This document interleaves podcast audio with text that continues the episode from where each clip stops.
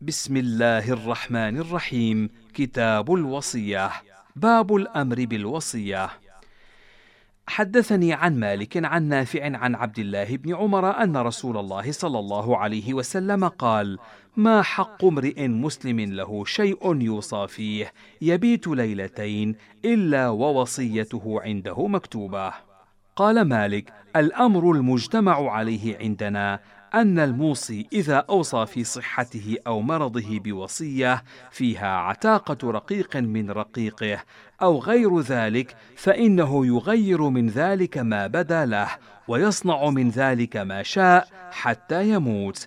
وإن أحب أن يطرح تلك الوصية ويبدلها فعل إلا أن يدبر مملوكا فإن دبر فلا سبيل إلى تغيير ما دبر وذلك أن رسول الله صلى الله عليه وسلم قال ما حق امرئ مسلم له شيء يوصى فيه يبيت ليلتين إلا ووصيته عنده مكتوبة قال مالك فلو كان الموصي لا يقدر على تغيير وصيته ولا ما ذكر فيها من العتاقة. كان كل موص قد حبس ماله الذي أوصى فيه من العتاقة وغيرها وقد يوصي الرجل في صحته وعند سفره. قال مالك فالأمر عندنا الذي لا اختلاف فيه أنه يغير من ذلك ما شاء غير التدبير. باب جواز وصية الصغير والضعيف والمصاب والسفيه. حدثني مالك عن عبد الله بن أبي بكر بن حزم عن أبيه أن عمرو بن سليم الزرقي أخبره أنه قيل لعمر بن الخطاب إنها هنا غلاما يفاعا لم يحتلم من غسان ووارثه بالشام وهو ذو مال وليس له ها هنا إلا ابنة عم له قال عمر بن الخطاب فليوصلها قال فأوصى لها بمال يقال له بئر جشم قال عمرو بن سليم فبيع ذلك المال بثلاثين ألف درهم وابنة عمه التي أوصى لها هي أم عمرو بن سليم الزرقي. وحدثني عن مالك عن يحيى بن سعيد عن أبي بكر بن حزم أن غلاما من غسان حضرته الوفاة بالمدينة ووارثه بالشام فذكر ذلك لعمر بن الخطاب فقيل له إن فلانا يموت أفيوصي قال فليوصي. قال يحيى بن سعيد قال أبو بكر وكان الغلام ابن عشر سنين أو اثنتي عشرة سنة. قال فأوصى ببئر جشم فباعها أهلها بثلاثين ألف درهم. قال يحيى سمعت مالكا يقول الأمر المجتمع عليه عندنا أن الضعيف في عقله والسفيه والمصاب الذي يفيق أحيانا تجوز وصاياهم إذا كان معهم من عقولهم ما يعرفون ما يوصون به. فأما من ليس معه من عقله ما يعرف بذلك ما يوصي به وكان مغلوبا على عقله فلا وصية له. باب الوصية في الثلث لا تتعدى. حدثني عن مالك عن ابن شهاب عن عامر بن سعد بن أبي وقاص عن أبيه أنه قال جاءني رسول الله صلى الله عليه وسلم يعودني عام حجة الوداع من وجع اشتد بي. فقلت يا رسول الله قد بلغ بي من الوجع ما ترى وأنا ذو مال ولا يرثني إلا ابنة لي أفأتصدق بثلثي مالي؟ قال رسول الله صلى الله عليه وسلم لا. فقلت فالشطر؟ قال لا. ثم قال رسول الله صلى الله عليه وسلم الثلث والثلث كثير. إنك أن تذر ورثتك أغنياء خير من أن تذرهم عالة يتكففون الناس.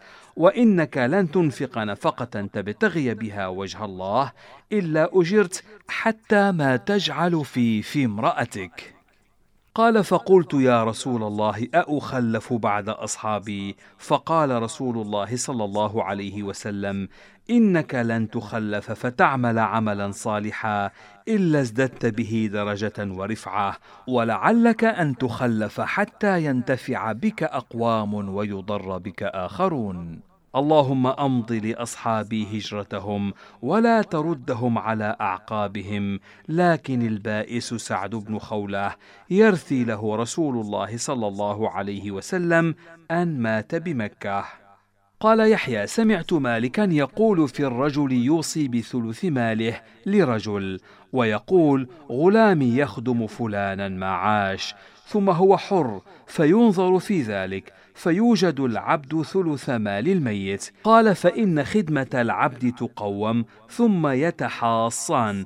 يحاص الذي أوصي له بالثلث بثلثه ويحاص الذي أوصي له بخدمة العبد بما قوم له من خدمة العبد. فيأخذ كل واحد منهما من خدمة العبد أو من إجارته إن كانت له إجارة بقدر حصته. فإذا مات الذي جعلت له خدمة العبد ما عاش عتق العبد. قال وسمعت مالكا يقول في الذي يوصي في ثلثه فيقول لفلان كذا وكذا ولفلان كذا وكذا يسمي مالا من ماله. فيقول ورثته قد زاد على ثلثه فإن الورثة يخيرون بين أن يعطوا أهل الوصايا وصاياهم ويأخذوا جميع مال الميت وبين أن يقسموا لأهل الوصايا ثلث مال الميت فيسلموا إليهم ثلثه فتكون حقوقهم فيه إن أرادوا بالغا ما بلغ. باب أمر الحامل والمريض والذي يحضر القتال في أموالهم. قال يحيى سمعت مالكا يقول أحسن ما سمعت في وصية الحامل وفي قضاياها في مالها وما يجوز لها أن الحامل كالمريض فإذا كان المرض الخفيف غير المخوف على صاحبه فإن صاحبه يصنع في ماله ما يشاء وإذا كان المرض المخوف عليه لم يجز لصاحبه شيء إلا في ثلثه.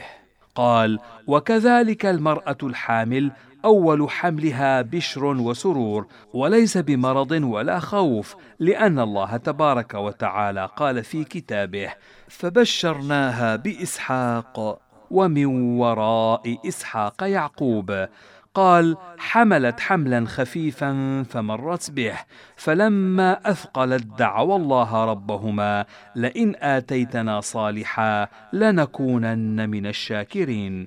فالمرأة الحامل إذا أثقلت لم يجز لها قضاء إلا في ثلثها فأول الإتمام ستة أشهر. قال الله تبارك وتعالى في كتابه والوالدات يرضعن أولادهن حولين كاملين وقال وحمله وفصاله ثلاثون شهرا.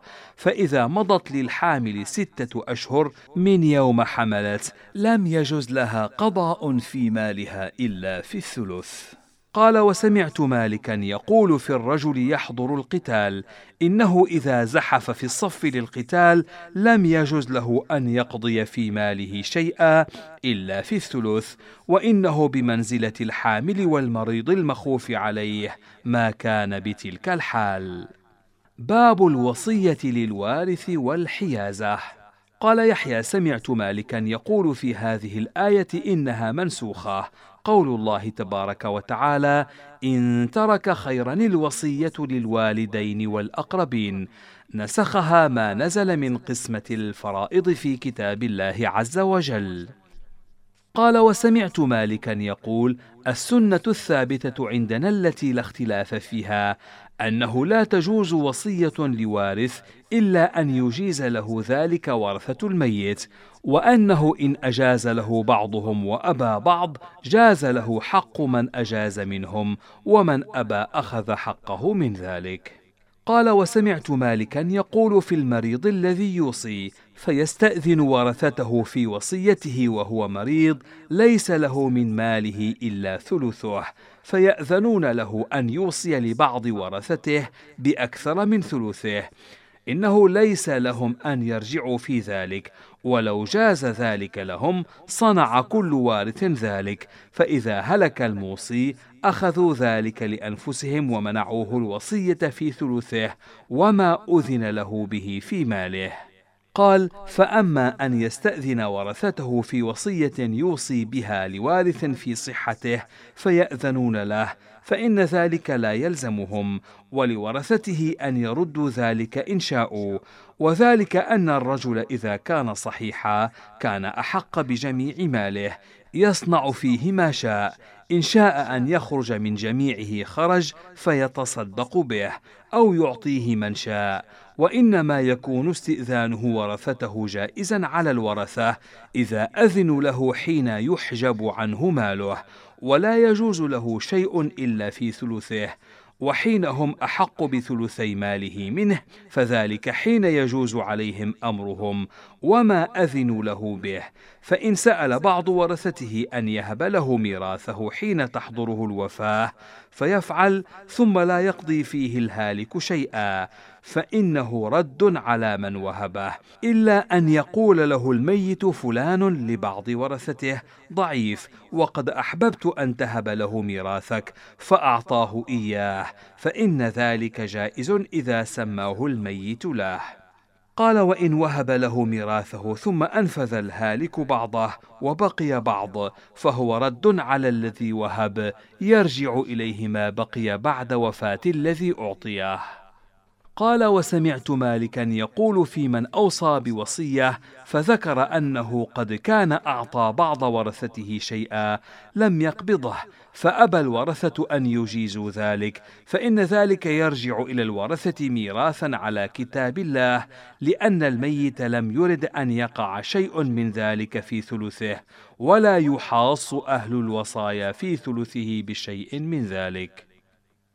باب ما جاء في المؤنث من الرجال ومن أحق بالولد. حدثني عن مالك عن هشام بن عروة عن أبيه أن مخنثا كان عند أم سلمة زوج النبي صلى الله عليه وسلم فقال لعبد الله بن أبي أمية ورسول الله صلى الله عليه وسلم يسمع يا عبد الله إن فتح الله عليكم الطائف غدا فأنا أدلك على ابنة غيلان فإنها تقبل بأربع وتدبر بثمان. فقال رسول الله صلى الله عليه وسلم لا يدخلن هؤلاء عليكم. وحدثني عن مالك عن يحيى بن سعيد أنه قال سمعت القاسم بن محمد يقول كانت عند عمر بن الخطاب امرأة من الأنصار فولدت له عاصم بن عمر ثم إنه فارقها. فجاء عمر قباء فوجد ابنه عاصما يلعب بفناء المسجد فأخذ بعضده فوضعه بين يديه على الدابة فأدركته جدة الغلام فنازعته إياه حتى أتيا أبا بكر الصديق. فقال عمر ابني وقالت المرأة ابني فقال أبو بكر خل بينها وبينه. قال فما راجعه عمر الكلام. قال وسمعت مالكا يقول وهذا الأمر الذي آخذ به في ذلك. باب العيب في السلعة وضمانها. قال يحيى سمعت مالكا يقول في الرجل يبتاع السلعة من الحيوان أو الثياب أو العروض فيوجد ذلك البيع غير جائز فيرد ويؤمر الذي قبض السلعة أن يرد إلى صاحبه سلعته. قال مالك فليس لصاحب السلعة إلا قيمتها يوم قبضت منه وليس يوم يرد ذلك إليه. وذلك أنه ضمنها من يوم قبضها فما كان فيها من نقصان بعد ذلك كان عليه فبذلك كان نماؤها وزيادتها له. وإن الرجل يقبض السلعة في زمان هي فيه نافقة مرغوب فيها ثم يردها في زمان هي فيه ساقطة لا يريدها أحد فيقبض الرجل السلعة من الرجل فيبيعها بعشرة دنانير ويمسكها وثمنها ذلك ثم يردها وإنما ثمنها دينار فليس له أن يذهب من مال الرجل بتسعة دنانير أو يقبضها منه الرجل فيبيعها بدينار أو يمسكها وإنما ثمنها دينار ثم يردها وقيمتها يوم يردها عشرة دنانير فليس على الذي قبضها أن يغرم لصاحبها من ماله تسعة دنانير إنما عليه قيمة ما قبض يوم قبضه. قال ومما يبين ذلك أن السارق إذا سرق السلعة فإنما ينظر إلى ثمنها يوم يسرقها، فإن كان يجب فيه القطع كان ذلك عليه، وإن استأخر قطعه إما في سجن يحبس فيه حتى ينظر في شأنه، وإما أن يهرب السارق ثم يؤخذ بعد ذلك. فليس استئخار قطعه بالذي يضع عنه حدا قد وجب عليه يوم سرق وإن رخصت تلك السلعة بعد ذلك ولا بالذي يوجب عليه قطعا لم يكن وجب عليه يوم أخذها. إن غلت تلك السلعة بعد ذلك. باب جامع القضاء وكراهيته. حدثني عن مالك عن يحيى بن سعيد أن أبا الدرداء كتب إلى سلمان الفارسي أن هلم إلى الأرض المقدسة فكتب إليه سلمان إن الأرض لا تقدس أحدا وإنما يقدس الإنسان عمله. وقد بلغني أنك جعلت طبيبا تداوي فإن كنت تبرئ فنعم مالك وإن كنت متطببا فاحذر أن تقتل انسانا فتدخل النار. فكان أبو الدرداء إذا قضى بين اثنين ثم ادبرا عنه. نظر إليهما وقال ارجعا إلي أعيدا علي قصتكما متطبب والله. قال وسمعت مالكا يقول من استعان عبدا بغير إذن سيده في شيء له بال ولمثله إجارة فهو ضامن لما أصاب العبد.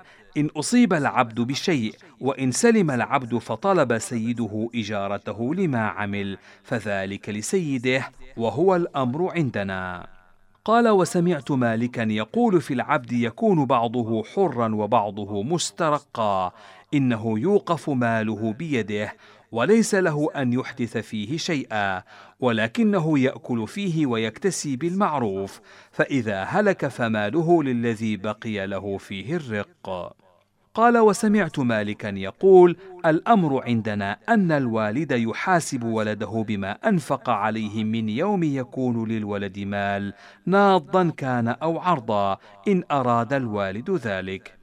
وحدثني عن مالك عن عمر بن عبد الرحمن بن دلاف المزني عن أبيه أن رجلا من جهينة كان يسبق الحاج فيشتري الرواحل فيغلي بها ثم يسرع السير فيسبق الحاج فأفلس فرفع أمره إلى عمر بن الخطاب فقال أما بعد أيها الناس فإن الأسيفع أسيفع جهينة رضي من دينه وأمانته بأن يقال سبق الحاج ألا وإنه قد دان معرضا فأصبح قد دين به فمن كان له عليه دين فليأتنا بالغداة نقسم ماله بينهم وإياكم والدين فإن أوله هم وآخره حرب. باب ما جاء فيما أفسد العبيد أو جرحوا. قال يحيى سمعت مالكا يقول السنة عندنا في جناية العبيد أن كل ما أصاب العبد من جرح جرح به إنسانا أو شيء اختلسه أو حريسة احترسها أو ثمر معلق جذه أو افسده أو سرقة سرقها لا قطع عليه فيها. إن ذلك في رقبة العبد لا يعدو ذلك الرقبة. قل ذلك أو كثر فإن شاء سيده أن يعطي قيمة ما أخذ غلامه أو أفسد أو عقل ما جرح أعطاه وأمسك غلامه وإن شاء أن يسلمه أسلمه. وليس عليه شيء غير ذلك فسيده في ذلك بالخيار. باب ما يجوز من النحل. حدثني عن مالك عن ابن شهاب عن سعيد بن المسيب أن عثمان بن عفان قال من نحل ولدا له صغيرا لم يبلغ أن يحوز نحله فأعلن ذلك له وأشهد عليها فهي جائزة وإن وليها أبوه. قال مالك الأمر عندنا أن من نحل ابنا له صغيرا ذهبا أو ورقا ثم هلك وهو يليه إنه لا شيء للابن من ذلك إلا أن يكون الأب عزلها بعينها أو دفعها إلى رجل وضعها لابنه عند ذلك الرجل فإن فعل ذلك فهو جائز للابن.